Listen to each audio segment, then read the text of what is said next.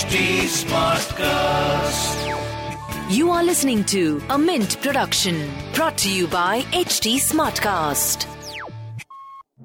Good morning. You're listening to Mint Business News with me, Gopika Gopakumar. It's a brand new week and lots of business news this morning. ICICI Bank on Saturday reported a 58% jump in its March quarter consolidated net to 7,719 crore rupees, helped by a sharp decrease in the money set aside for bad debts. On a standalone basis, the second largest private sector bank reported a 59% jump to 7,000 crore rupees. It ended the fiscal year with a 44% growth in the bottom line at 23,339 crore rupees. The Mukesh Ambani led Reliance Industries said its 24,000 crore rupee deal to acquire Future Group's assets cannot be implemented after secured creditors of the Kishore Biyani led companies voted against the proposal. Several listed Future Group entities in their respective regulatory filings said composite scheme of arrangement with Reliance Group entities can now not be implemented due to the outcome of the voting. Vishakha Mulye, an ICICI Bank veteran, will take over as the chief executive of Aditya Birla Capital.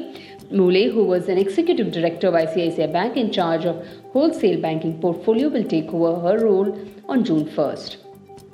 Railtel Corporation, a mini Ratna central government PSU under the Ministry of Railways, has received an order from Railway Vikas Nigam Limited worth 11 crore rupees for the installation of multi-protocol label switching virtual private networks at 33 locations across the country.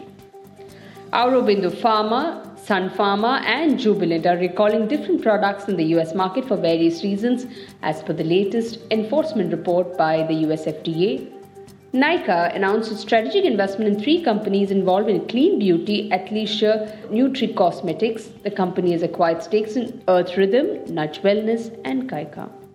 HDFC Bank declared a 15 rupee per share dividend to its shareholders for the financial year 2022.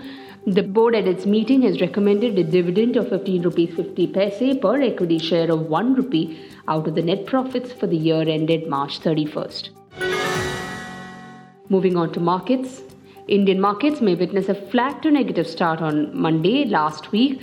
Last week, the indices registered losses overall after shedding around 1.2%, spooked by US Fed Chief Jerome Powell's hawkish statement and poor results posted by heavyweights Infosys and HDFC Bank.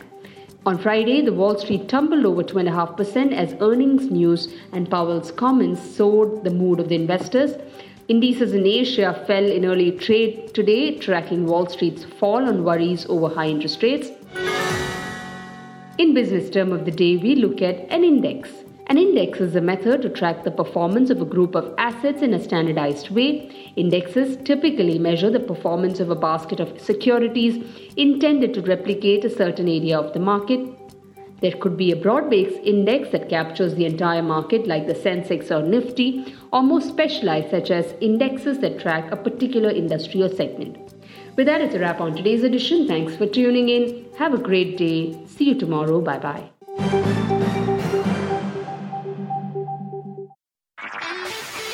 This was a Mint production brought to you by HT Smartcast. HT Smartcast.